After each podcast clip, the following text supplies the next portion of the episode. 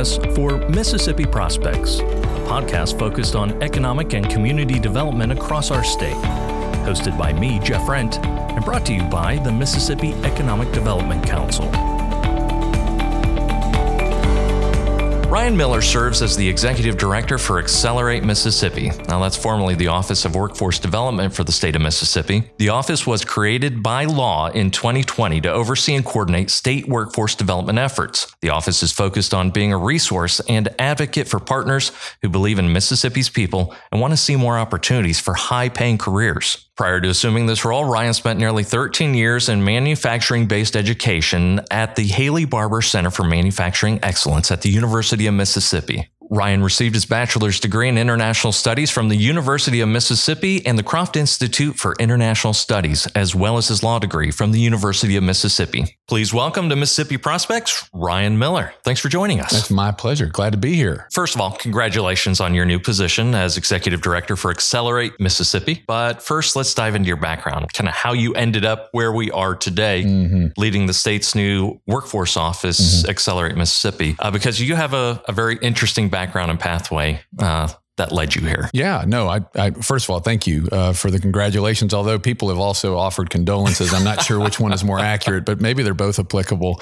Uh, yeah, I, it is. It's an honor, uh, certainly a privilege to get to serve in this capacity, and, and I'm excited about the work at, at, Accelerate. But it was somewhat of a circuitous path that brought me to to this role. Um, for the last um, decade plus, I've been involved with the the Haley Barbour Center for Manufacturing Excellence at the University of Mississippi, and uh, that was a program that uh, was uh, obviously, in, in, my opinion, a very innovative one. Um, that uh, I, I, had the fortunate.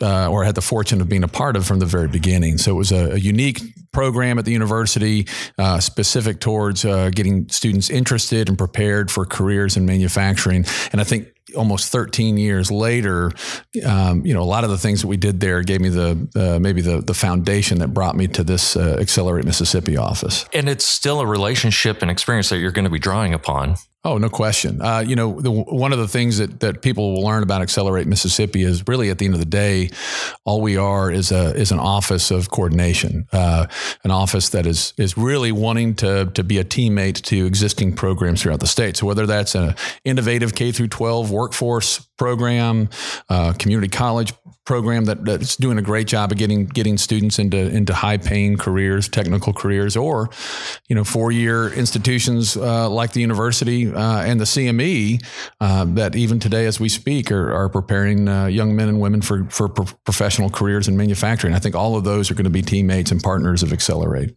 So Accelerate, you know, you've been tasked with a lot of responsibility. Uh, after all, workforce is a key driver for economic development in every community in Mississippi and really mm-hmm. the country. Mm-hmm. You know, companies now they used to ask about incentives 1st mm-hmm. you know, years ago, and now it's do you have the workforce? Right.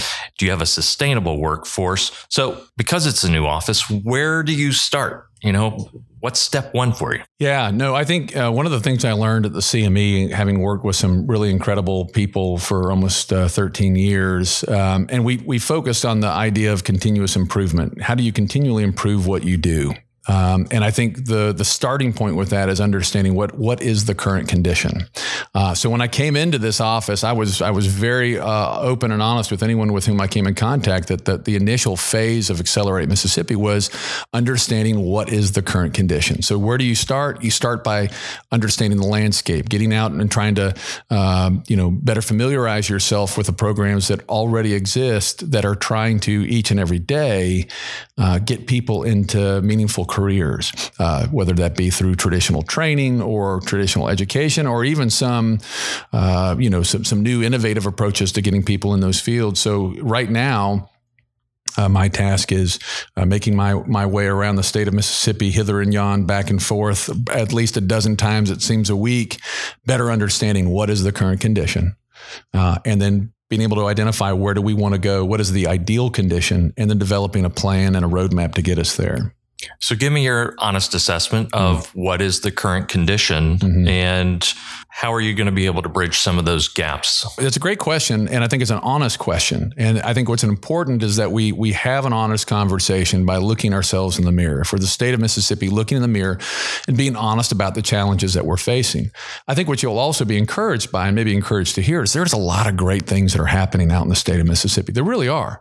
Uh, I've been to multiple community colleges and have seen some incredible programs led by by just passionate, committed people uh, in their communities uh, to try to help young people find careers right here in the state of Mississippi. And likewise, help their local industry partners get the people that they need to be sustainable, uh, to, to be economically healthy.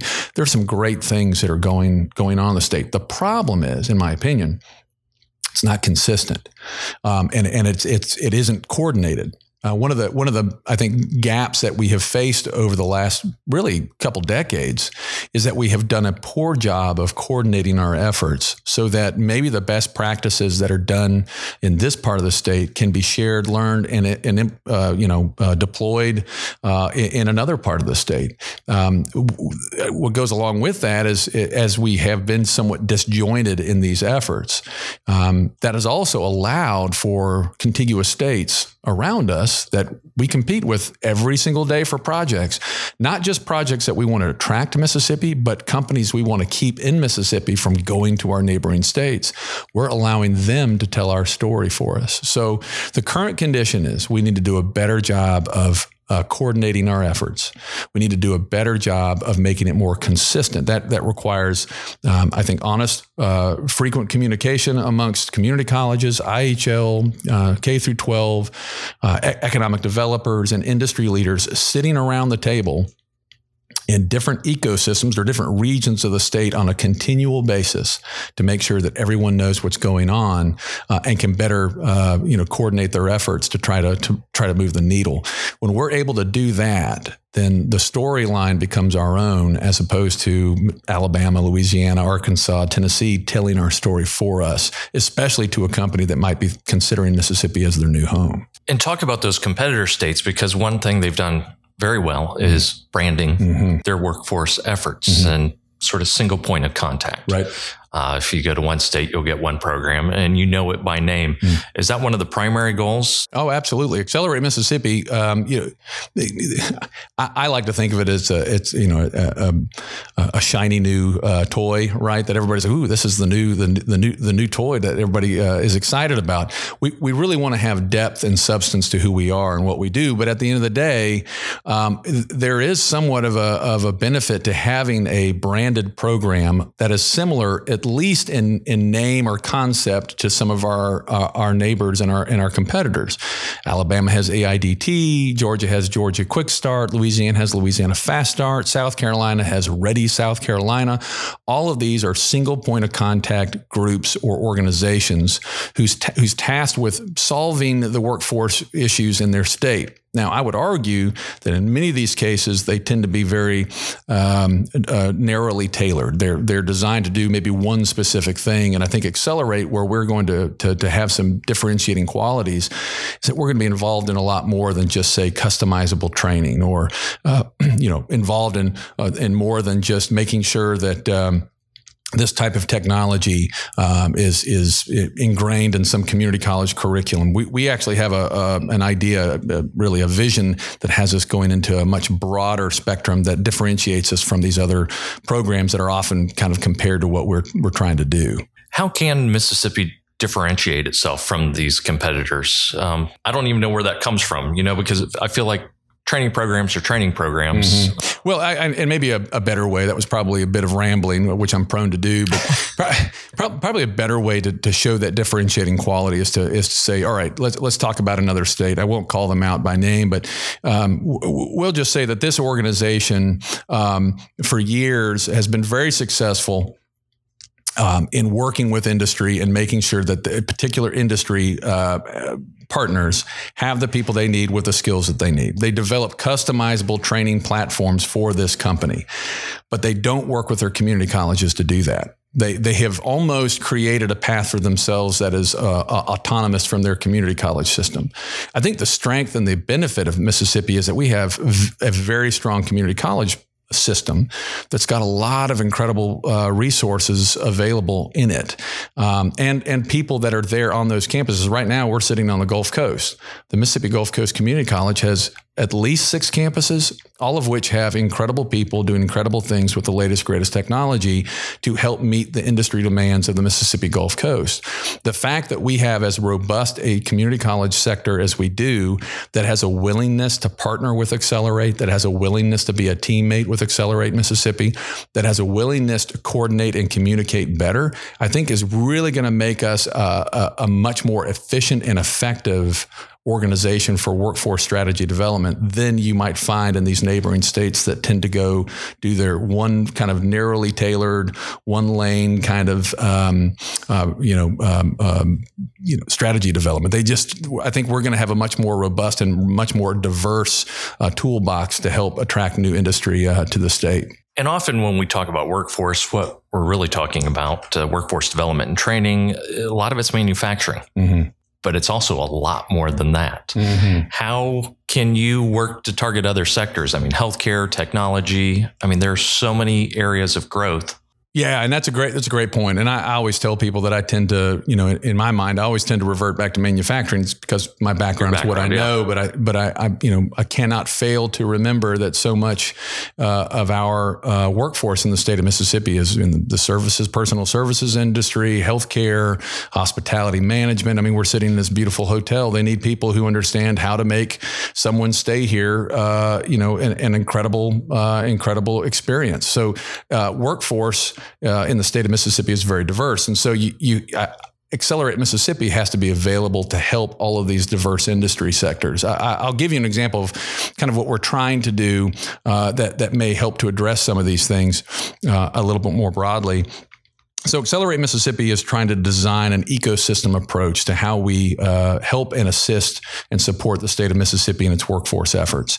Um, ecosystems throughout the state, uh, I mean that there are probably roughly eight different places, eight different ecosystems in the state that are somewhat unique in the fact that they have uh, a very, uh, you know, a different type of uh, population density. They have a different geography, and, and, in some cases, they have a completely different culture and a different, a different um, kind of uh, lifeline if you will. Um, they also have different strengths and different needs.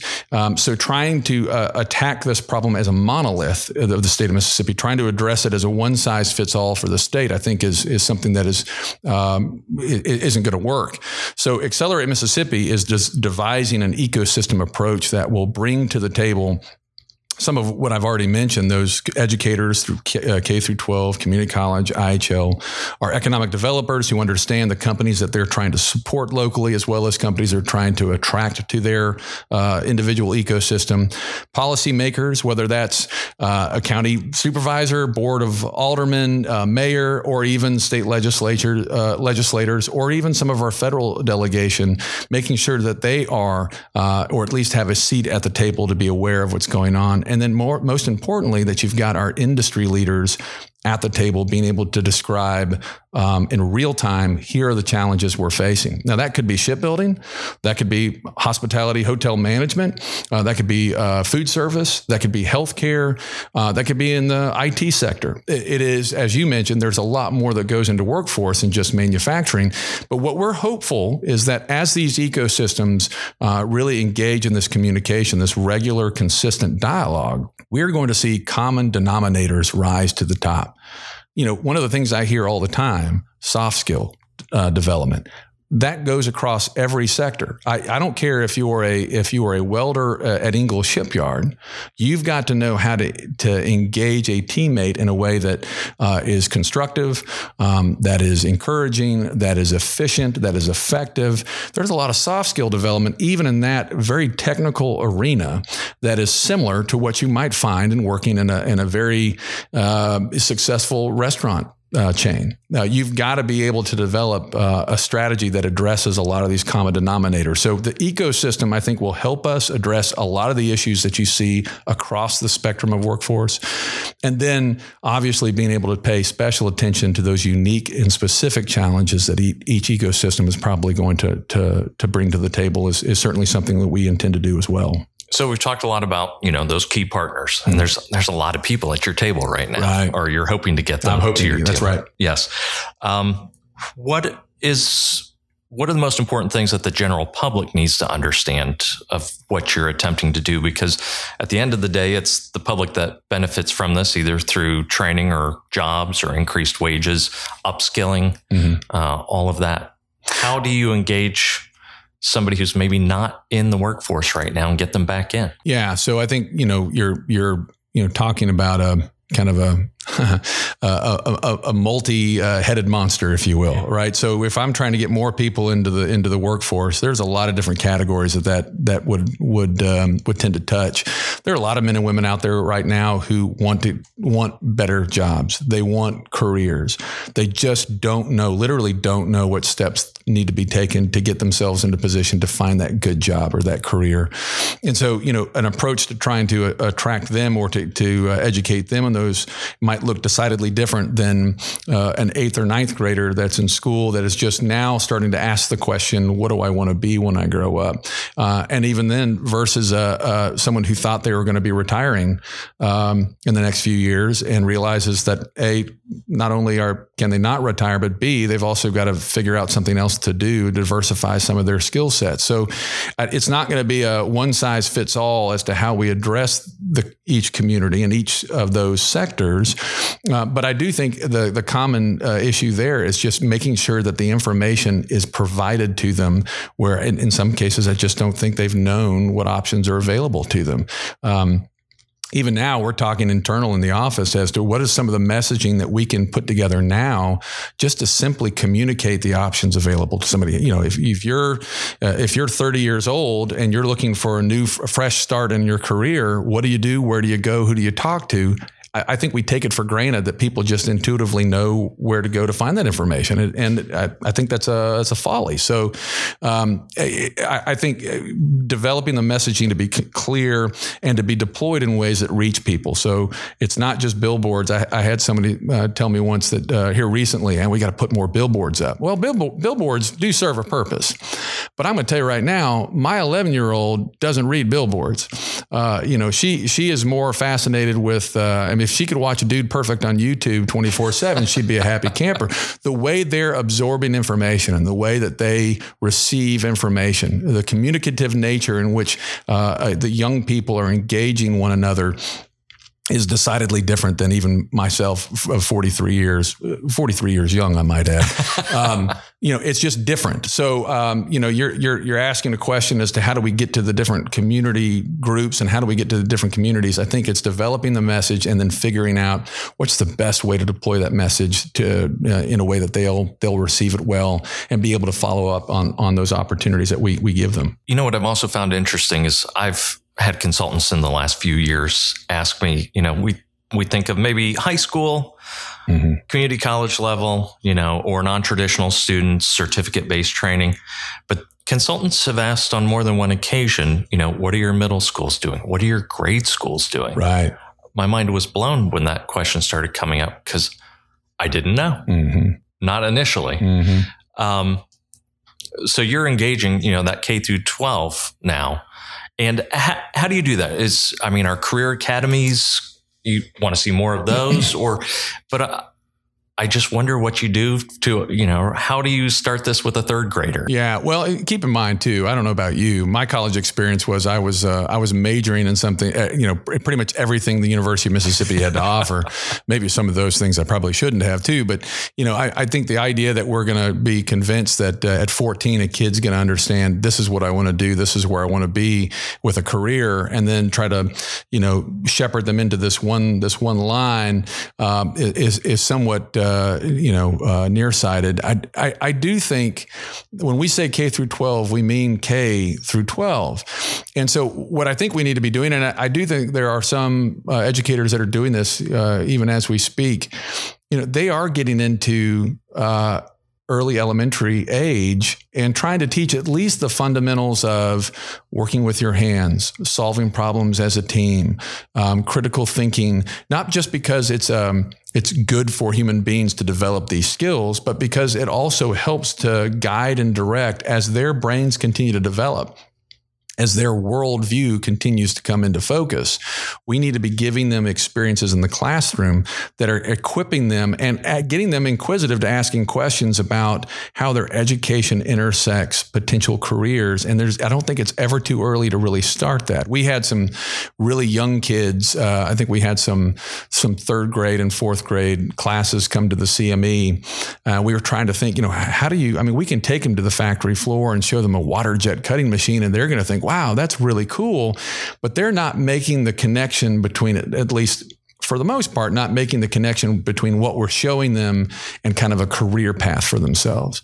So, what we tended to focus more on is giving them team oriented games and puzzles to solve, to work together where they're having fun, they're collaborating, they're having to communicate. There's a little bit of a time pressure there where they're solving these problems in real time because we thought fundamentally, let's just give them the foundation of what it's like to work with others using your hands so that by the time they do get to junior high the time they do get to high school um, this is not a foreign concept to them and they are much better i think positioned to explore real avenues and real careers that might lean on some of these fundamental skills that they've developed and that's basically you know foundational learning mm-hmm. you're you're starting early just building a foundation mm-hmm. that isn't directed at any one type of career pathway right but uh, you mentioned the soft skills mm-hmm. and we often leave that out we think you know the hard skills the, know how to work the machine or uh, write code mm. but one thing i've heard from employers over and over again is you know these our team is great but i have people who they don't know how to show up on time right um, or they struggle with the interoffice communication mm-hmm. and I've got to think that's also one of those important foundational skills that even at a younger age we've got to be focusing on. Well, I, I think so, and I, I, I you know, we, we, certainly not to harken back to my CME days too too much, but it, it's certainly one where I think we we we tested a lot and experimented a lot with how we tried to infuse those soft skill kind of concepts into some of the more technical classes that our students took. For example, I mean, I had a mechanical engineering student from the Jackson metro area that came up, incredible uh, smart kid, highly intelligent, um, you know, probably test scores off the charts and incredible GPA. Uh, but we put him in front of a group to make a presentation just on simple information, and he physically shook. The idea of standing up in front of people and trying to convey something or communicate something, even something for which he had great command, even something over which he, he had complete control, terrified him. And so we, we realized very early on that part of the educational experience for a CME student has to be um, pushing your comfort zone and also having real consequences to responsibilities that you're given. So if they're unable to complete an assignment on time, if they're if they're um, if they're late by even a minute, we had one person once who turned in a project a minute late, and they didn't get credit for it. And it, I tell you what, this is one student, one project out of the multiple in a semester. We got a lot of angry phone calls about that one. You know, grandma, grandma, uh, grandma, grandpa, mom and dad, aunts and uncles. How how dare you? This is ridiculous. Be gracious, be forgiving. And we're like, well, we're actually that's exactly what we are doing, because the more that this student learns that the real consequences to deadlines and to responsibilities as a team leader here now now, uh, the more likely they are to be successful in the real world where they're going to harken back to that. Oh man, I remember when I turned this project in late. That did not go well. It's probably going to be even more impactful in the real world. So it's giving them more opportunities to, to develop those soft skills in their technical learning but also having uh, those real world consequences attached to some of the things that they do. I think that really prepares them, uh, or at least from our, our experience at the CME, did a great job of preparing them for careers.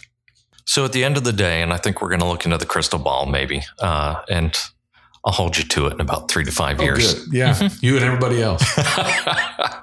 what you know, in your eyes, what? How are you going to measure success through your efforts? Yeah, you know that, that's actually a question that I'm, I'm even still asking, um, and that may be somewhat of a moving target because everybody has their two cents as to what what is the metric that we need to use to determine success. Um, I can tell you that I think from a forty thousand foot uh, perspective, um, I want to see more Mississippians in higher paying jobs. Um, I want to see.